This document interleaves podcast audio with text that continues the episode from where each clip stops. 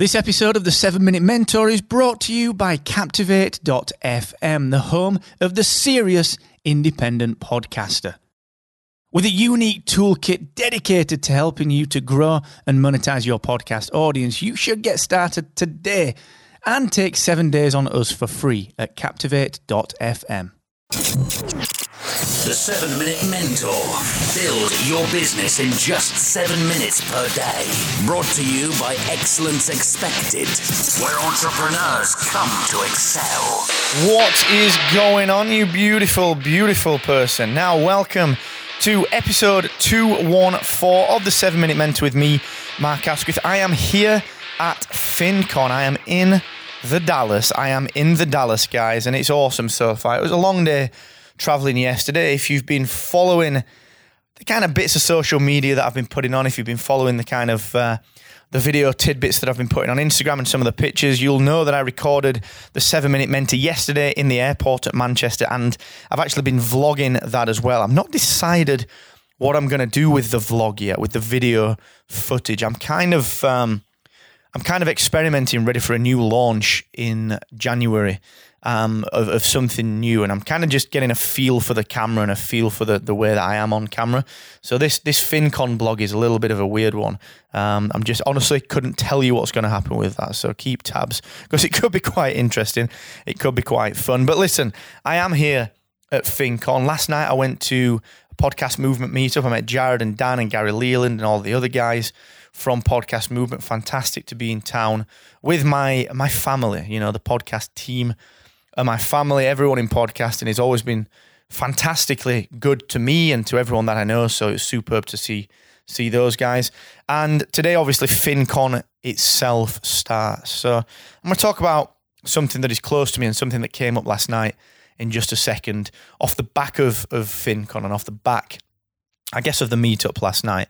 Uh, but before I do that, just a quick reminder, of course, this Friday I will be live with my free coaching session. It will be live 4 p.m. UK, 11 a.m. Eastern, 8 a.m. Pacific. And if you've got a problem, if you're struggling with something, just let me know what it is and join the session at excellence-expected.com forward slash free coaching. And also, let me tell you, let me give you a little tease because over the next few weeks, I am going to be telling you all about an amazing new feature called Click Automations that the guys at Aweber rolled out yesterday. I got an email heads up from the team over there. I've been working with them for a while now, and it just it, this feature is insane.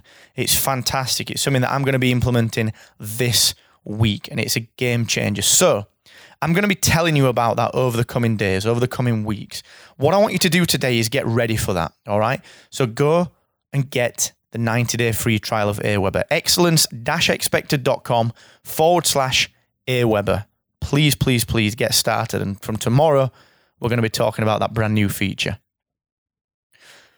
All right, last night I was talking to well a few people really about platforms and about uh, kind of how they build their network, how they build their little groups and the communities around their podcast.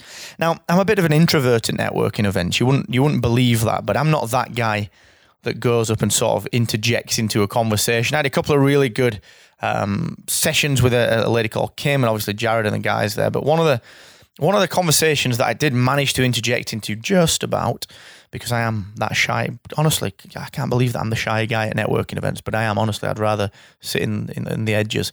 But I did manage to sort of interject in, had a really good chat with people, and um, we were talking about building I guess building your community around your podcast. Now, community building is a really interesting part of podcasting. Like I've built it with Excellence Expected, we've built it with podcast websites, and it's taken me a long time to do that. It's taken me the free coaching, it's taken me all sorts of different trial and error projects to do that. Like I've got the Facebook group for Excellence Expected, but I don't really do it. I don't do much in there. Instead, I've got the movement, which is my paid for Slack group, and my free coaching, which is my kind of community eyes on session, I guess, on a Friday. So I'm, you know, I've been trialing a few things out, and those those have worked and they've stuck for me. Um, but the the point that came up last night was this whole: don't build your business, don't build your community on borrowed land. So what you know, building building your website, building your membership, building your community on something like Facebook is is that is that good? Is it dangerous? Is it the right thing to do? Because if they change the terms and conditions suddenly, then you're at risk.